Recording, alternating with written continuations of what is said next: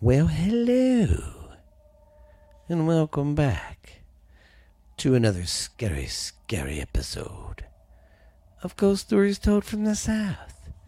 I am your host, Stephen LeBooth, and I got some scary, scary stuff for you today. Well, well, well. How is everybody doing out there in scary podcast land?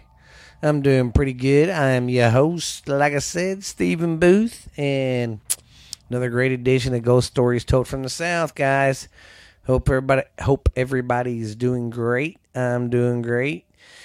And uh, yeah, man, ready for a good show, excited. Since springtime's coming, I'm doing like haunted rivers and creeks for a little bit. And then around summertime I might go back to just doing some other stuff. I like changing it up like this though. I don't always like doing the same thing like houses, asylums. I kind of like, you know, going uh, going around, doing this, doing that. All right. Well, I just want to say thank you guys. Podcast keeps growing little by little. And like I said, you can say, "Oh, that ain't much movement," but it is to me because I mean, I do this from my house. I don't have any sponsors or nothing. I pay for everything. I do everything myself, so I think I pretty do do a pretty good, decent show for doing everything. And you know, it's kind of cool. I'm getting uh, people are listening around the world. So Germany's kicking it. Canada is. Uh, Brazil's coming on. Spain, New Zealand. Uh, there's like I said, some other ones but I'm going to save all that juice. Oh, and I already said Germany. But we're going to save all that when I do the uh, episode 150, guys, because that'll mark the three years. All right. So, like I said, we're going to do um, rivers. These rivers aren't in any particular area. They're kind of scattered around the east coast, it looks like. But um, yeah, so if you guys are ready, I'm ready. And hope you're ready. Like always, guys, find you a nice warm blanket. Find you some cocoa or coffee, or a little whiskey in your coffee if you want to. Snuggle up by the fire. Turn the lights down low. We're going to get a little scary. Our first one we're going to do today, guys, is the Tom Tombigbee River. And it's in uh, Mississippi and Alabama. I think this one uh, might be the border or something. I'm not for sure. I didn't check the location out. I should have. Okay, well, this right here is first off. Now, this is going to be going telling different stories all up and down the uh, up and down the river on the Alabama side. So, that's why there's different stories because these all happened right by the river. And it starts out with a person who has written books on the uh, places there and all that. So, all right, guys, y'all ready? Ah, got a drink. And we are ready to go. The Tombigbee River. There are a few rivers in the U.S. that are more ominous for anglers than the Tombigbee River. According to locals, when the light is dim or the weather is especially cold, the ghost ship of Eliza Battle stalks the waters. Seeing its ship is a very bad omen indeed for uh, for or indeed for the Eliza is said to warn impending disasters. So supposedly you see this before danger happens. The steamboat itself was destroyed during a fire on the river in 1858, uh, killing 33 people and injuring countless more among the among its passengers and crew. It is considered one of the deadliest accidents to ever taken place on the river. But that did not stop numerous sightings of ship of ship decades later. It is said that the ship only appears in winter night, uh, in winter nights engulfed in flames with a with the screams of the burning inside. The appearance of the ship is an omen of similar disasters befalling those who see it. Okay, that's one one little story I found, and it's probably going to talk about that steamboat again, but going more, um, um, diving more into it. I think. Okay, here we go. Kathryn Tucker Whittingham and Margaret Gills Vaughn are known among many Alabamians for their book for their book Thirteen Alabama Ghost and Jeffrey. First pub- published in 1969, this book has been so well loved by its readers that it recently appeared again as a 2014 Cormer or anyways, it was rediscovered rediscovered again in 2014 like a special edition. The reason for this book's success is evident. The tales are creepy and they are very close to home. One tale in particular, the Phantom the Phantom Steamboat of the Tombigbee is in is a scary is scary because it was based on historical tra- based on a historical tragedy which is kind of true because when i hear like just regular old ghost stories something made up it don't get me as bad. But when they say it's based on true events and truth that kind of makes it more scarier for me because that shit really happened. Okay this is a this we know the eliza battle the phantom vessel of, le- of legend, did exist according to Rufus Ward, author of the Tom Tombigbee River Steamboats uh, Rollodores, Deadheads, and Sidewi- and Sidewheelers. The Eliza Battle was a side wheel steamboat that weighed 315 tons. She had a reputation for a great quali- for a great great quality and great size among the steamboats of the upper Tombigbee trade. The Eliza battle left her history behind in several records, including the documentation of a lawsuit and the stories of a time the craft caught fire but survived. So the people died, but the boat made it. That's crazy. This escape, however, was not a feat that could be repeated. On March 1st in 1858, the sighting was that we would expect from a ghost story's origin.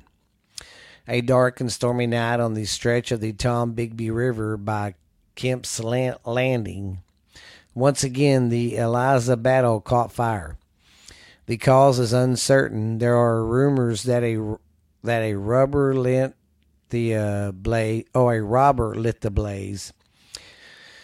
But the most likely cause was sparks eliminated by a pa- passing steamboat that ignited the cotton the uh, battle was transporting.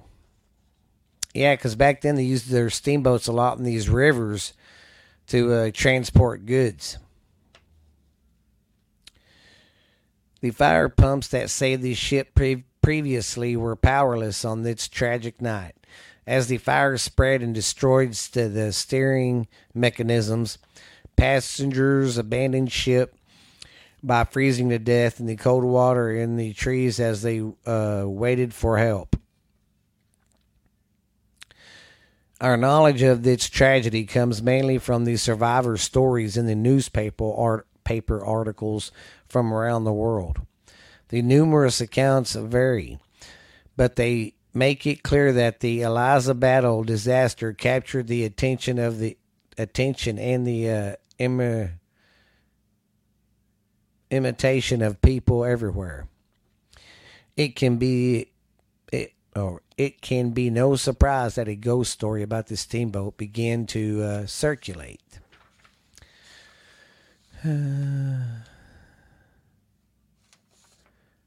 Okay.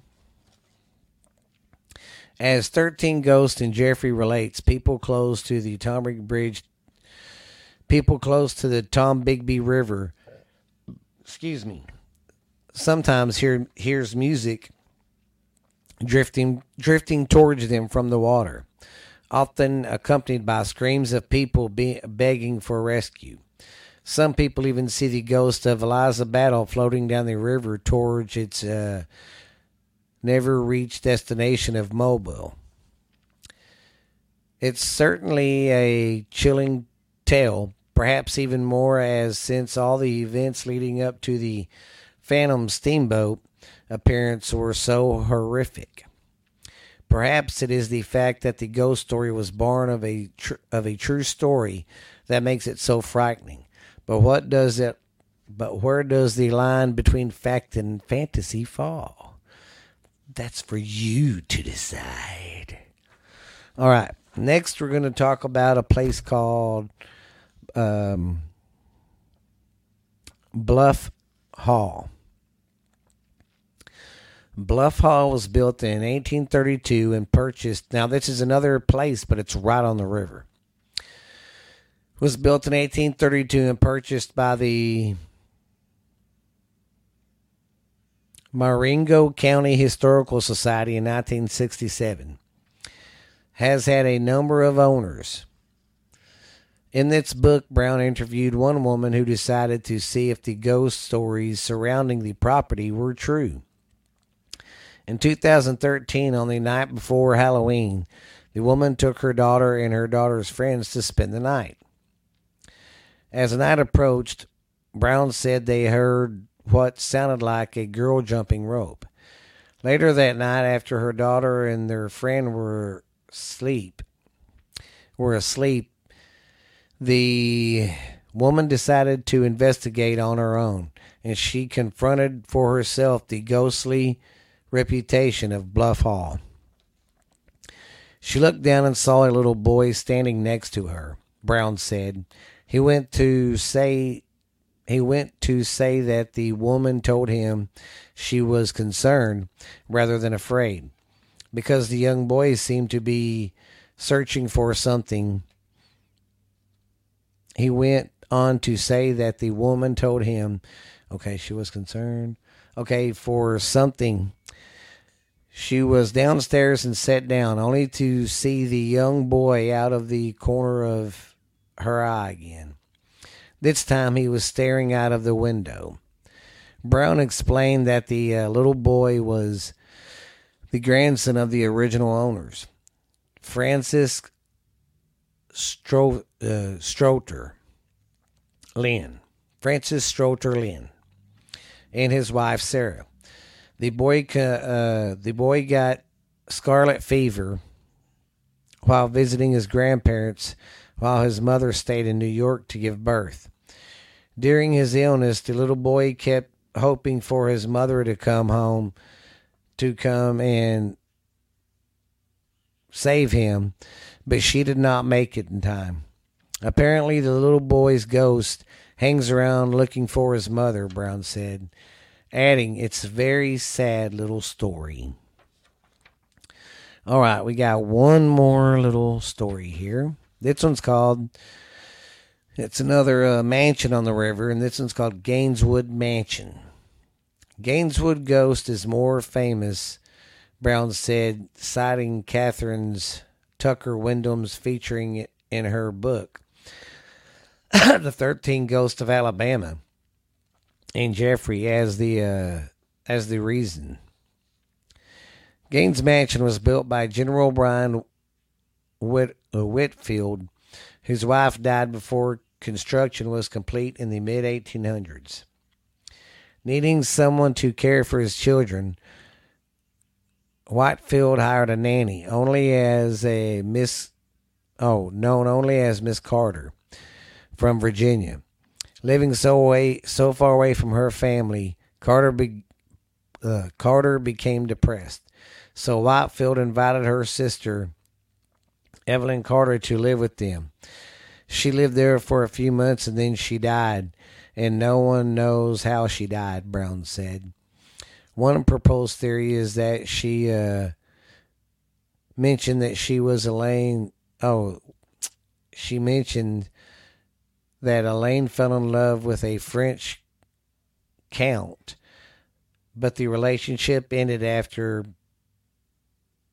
a uh, heated argument. Uh, Elaine is said to have died of a broken heart.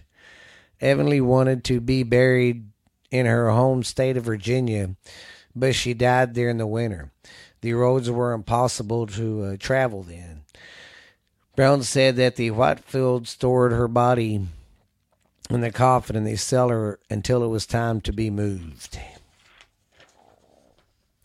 After inter- interviewing two workers of uh, Gaineswood, Brown heard the real story. Whitefield hired a teacher named Elizabeth Robertson, who later became ill and died.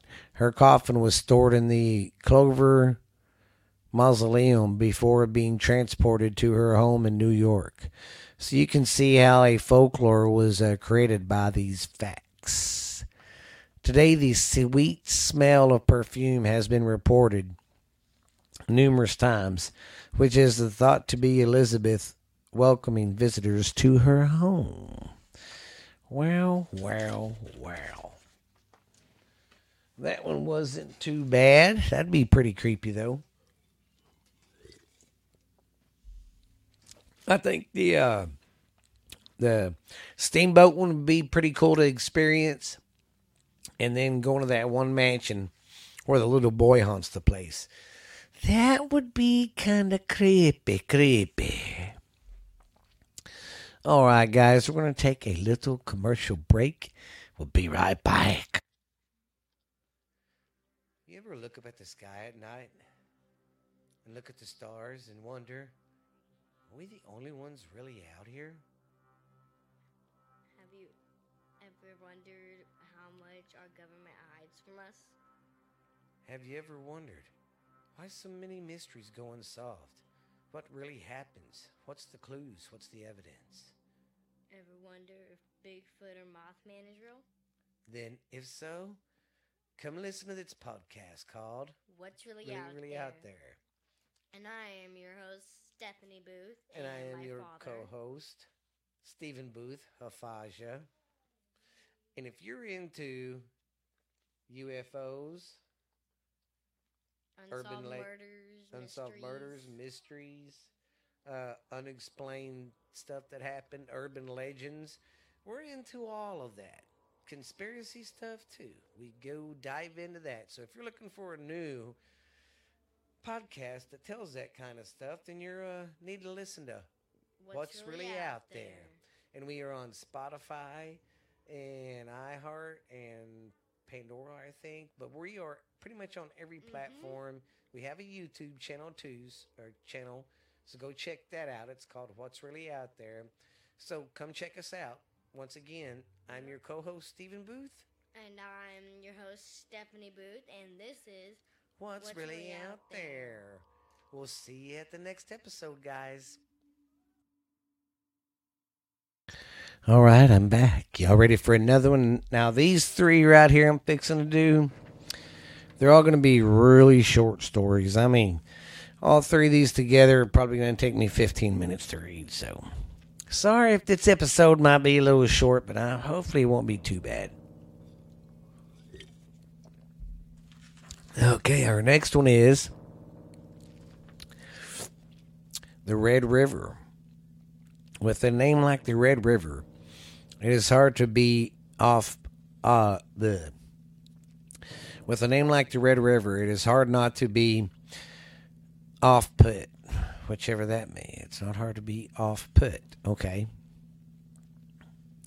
What's more unsettling is that the fact that it is the um, it is supposed to be supposed to be the supposed to be haunted of the haunted of the uh, Bell Witch, a poltergeist who was here here was here in her lair cave near the river. According to legend, the Bell Witch is a powerful entity that visited the Bell family of uh, Adams, ten- of Adams, Tennessee.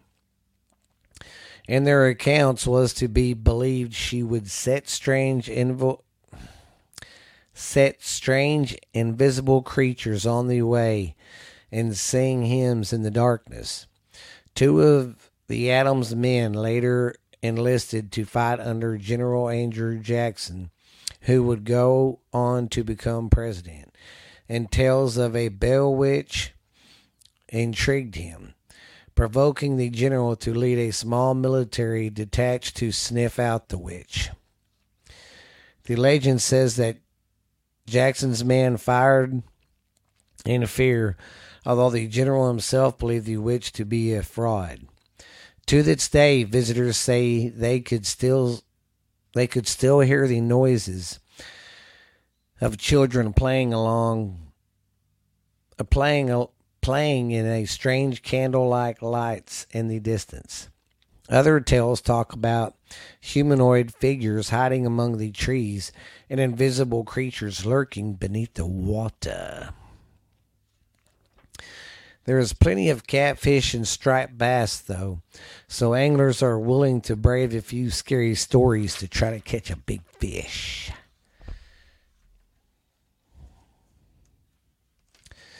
Okay, that's okay. Then I got some more on the uh, bell. Now y'all remember that story about what was it the uh, con the conjuring of uh, I can't remember now, but yeah, they they did that story, the Bell Witch All right, let's see. I got some more stuff to talk about here.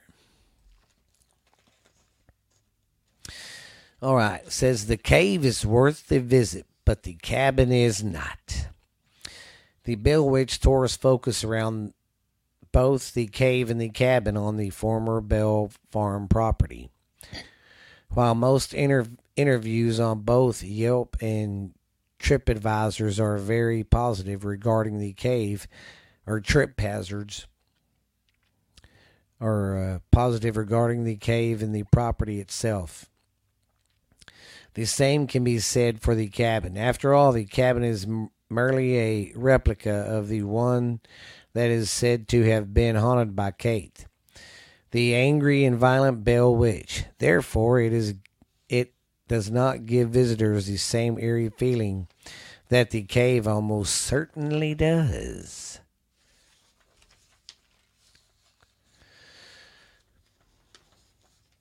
The Bell Witch Cave is said to be home to the evil spirit within the southern folklore, which makes the attraction attraction pretty unnerving. But the cave itself is is, scary enough. The cave is approximately 490 feet long and rests on the old Bell Farm property, not too far away from the cabin in which the family lived. The Bell Witch Cave is a Karst cave, meaning that it is formed by the Oh, okay. It is formed by the water dissolving the rocks like limestone and, gyp- and gypsum. Because water eventually, with them rocks, is start eating, you know, eating the rockway and stuff. That's how the caverns are formed. This cave is a totally unnerving look, as well as makes it a challenge to ch- to travel in it.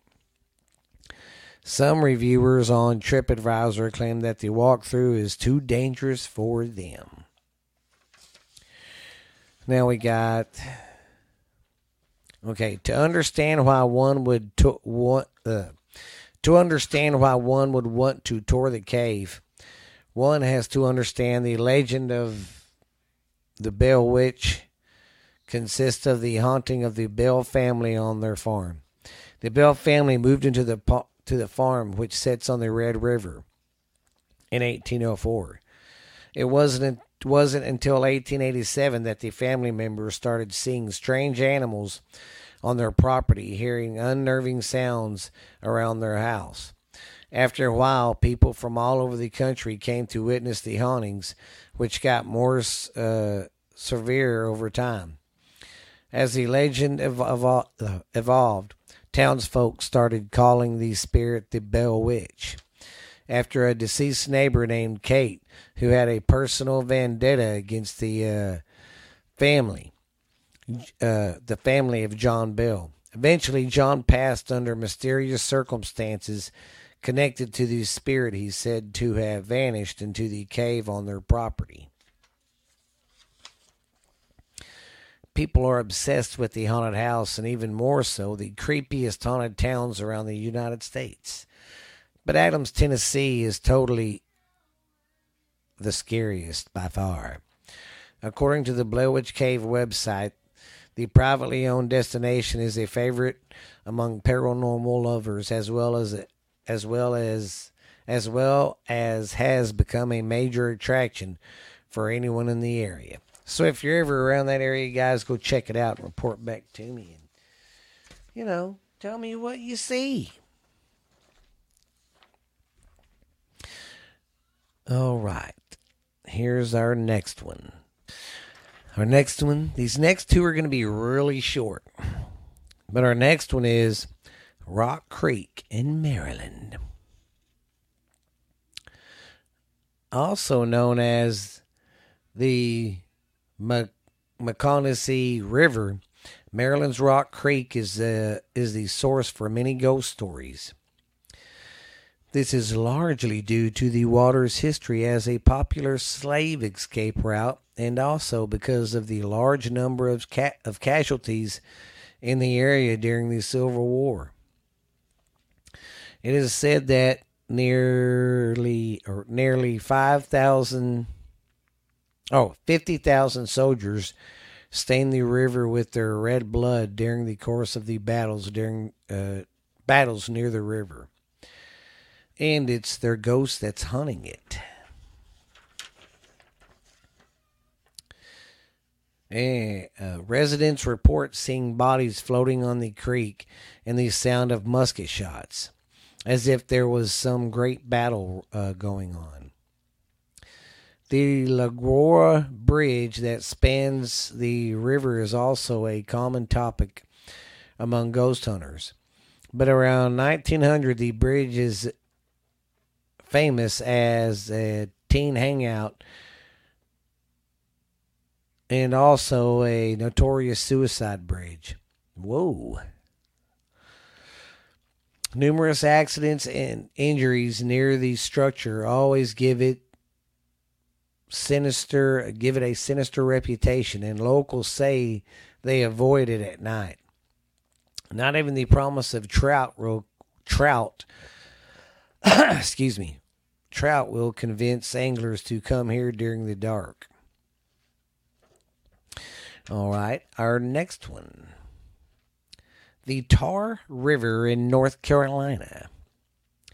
Known as a great place for large catfish and kayak fishing, the Tar River was a darker or has a darker reputation as the home of a ravenous banshee.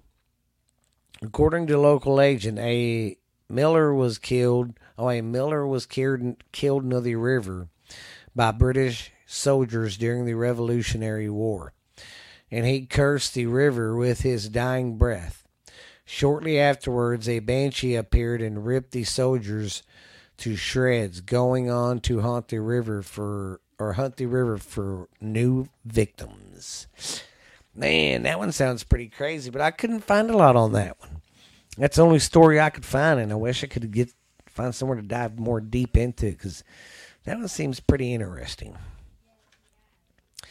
Okay, man.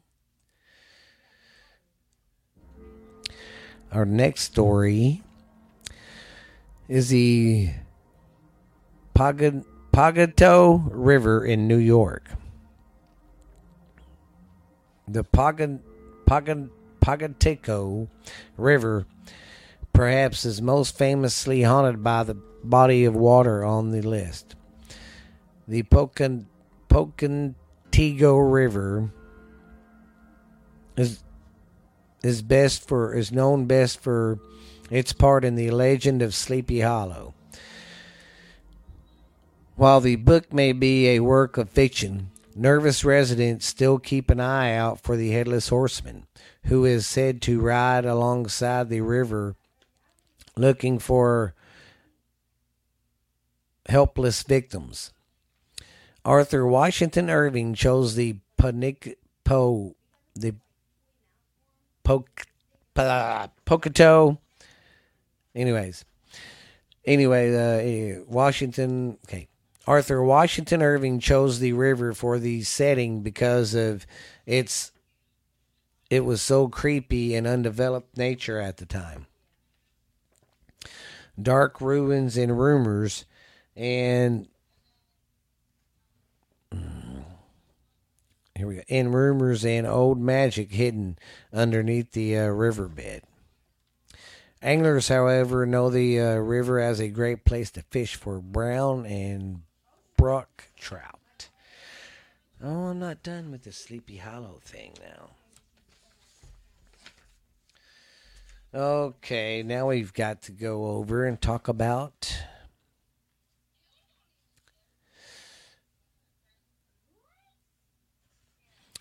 the Sleepy Hollow hauntings have been an area of interest to the paranormal investigators. All throughout history, the haunted city in New York rests upon the eastern side of the famous Hudson River. Approximately 9,000 individuals call its area home, of course. This is the number of physical living individuals. There are also rumored to be quite a few spirits that reside in the uh, haunted New York town as well. This beautiful, quiet town received an, imp- an immense amount of publicity when Washington Irving composed the tale called The Legend of Sleepy Hollow. In this guide of the paranormal, you will learn about the haunted ghost town of Sleepy Hollow, New, New, New York. I stuttered there. Did you hear that? I went, no, no, no, no, New York. Sleepy Hollow, as an organized town, dates all the way back to the early 1600s. Europeans discovered the area and settled their friends and relatives here. However, it was not until the Dutch arrived that it was given the original name.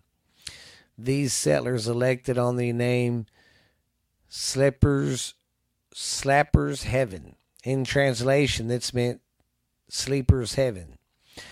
In the year uh, in the year of 1996, the town's name was officially renamed to the name that we know it today.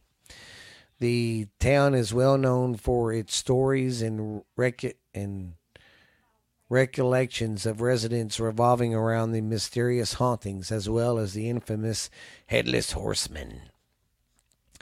While Washington Irving Irving's tale, The Legend of Sleepy Hollow was a fictional piece, it's important to understand that it was based on facts, tales, and people that are actually a part of this ghost town's haunted history. Now let's go over some of the hauntings. There are several hauntings that surround, place, surround places, people, and events in the history of this town that seem to be preserved in its original state. The following represents a sum of some of these hauntings. The Sparta Cemetery. The cemetery is not locked or not is not looked directly in Sleepy Hollow, but it just just outside of it in a place called Scarborough. If you traveled if you travel the popular Route 9, you will run into its burial ground. Visitors and those who have passed by the cemetery have claimed many unusual sightings. These sightings include mists that are completely unexplainable as well as lights that seem to dance along the ground and float over the graves. Those who have stopped for further investigations have discovered the sounds of voices from which there was there is no origin in spirit. Now we're going to talk about the sunny side.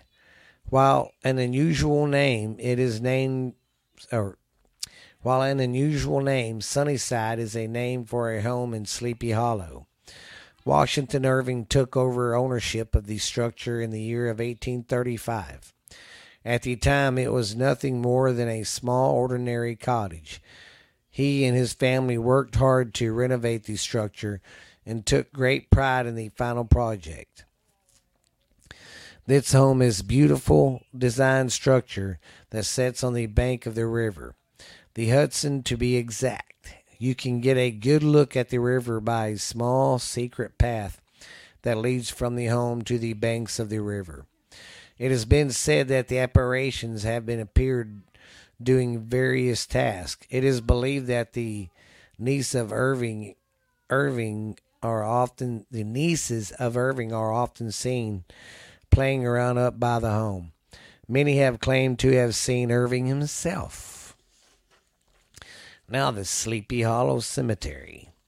If you would like to visit the grave of the famous Washington Irving, you can do so at the Sleepy Hollow Cemetery, where you can also discover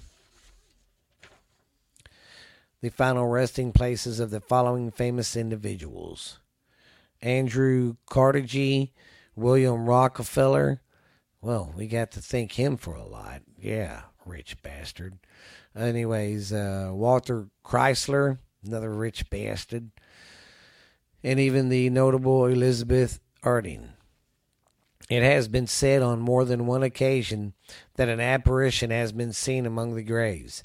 Many who have walked through the cemetery often express the fact that they hear silent whispering which cannot be explained. The Old Dutch Church and Burial Ground. The burial, burial grounds are located at the Old Dutch Church, are said to be among a, one of the most oldest of the oldest ones in all the United States. It is said that the popular headless horseman can be uh, clearly seen making his route through and around those bur- uh, burial grounds. When visiting her, you can see some very popular names of the gravestones. These include Eleanor Van Tassel Brush, who Washington Irving uh, used a personal called Katrina from his story. Abraham Martling, who was reflected as the uh, character Brom Bones, can also be discovered here. And the last one is Patriots Park. If you go to the area that is between the cities of Sleepy Hollow and Tarrytown, you will discover a park. During the American Revolutionary War, the Americans captured a soldier that was a that was of Hessian descent. It was immediate. He was immediately executed by way of hanging. An apparition that leaks that leaks off that leaks a head is or lacks ahead is often said to linger through the park grounds.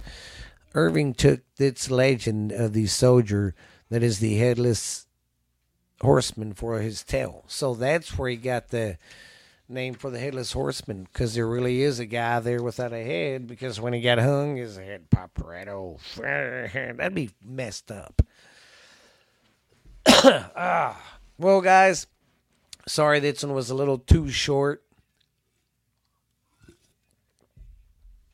But I had fun. It was a great show. And uh, I will see y'all next week, baby. It's getting closer to our three year anniversary. Just want to give a shout out to everybody who listens, everybody who downloads. I'm going to be working for the next couple days really hard on getting the YouTube page caught up. And uh, episode 150 will be a video. And after that, I'm going to start doing uh, videos too all the time. So I need to do more of them for my YouTube channel. But go check us out. You can check this uh, podcast out on any platform, ladies and gentlemen. And our YouTube channels, Ghost Stories Told from the South. Go check us out on Facebook, Ghost Stories Told from the South. Like I said, uh, if y'all got any stories, send them to me. I'll talk about them or something y'all want me to look up. But this has been Stephen LeBooth from Ghost Stories Told from the South. And we will see you later. Sorry. sorry about that. I was doing that voice and I freaking burped right on the mic. I'm so sorry. But I'll see you guys later, man. And you girls. See you later, guys. Bye.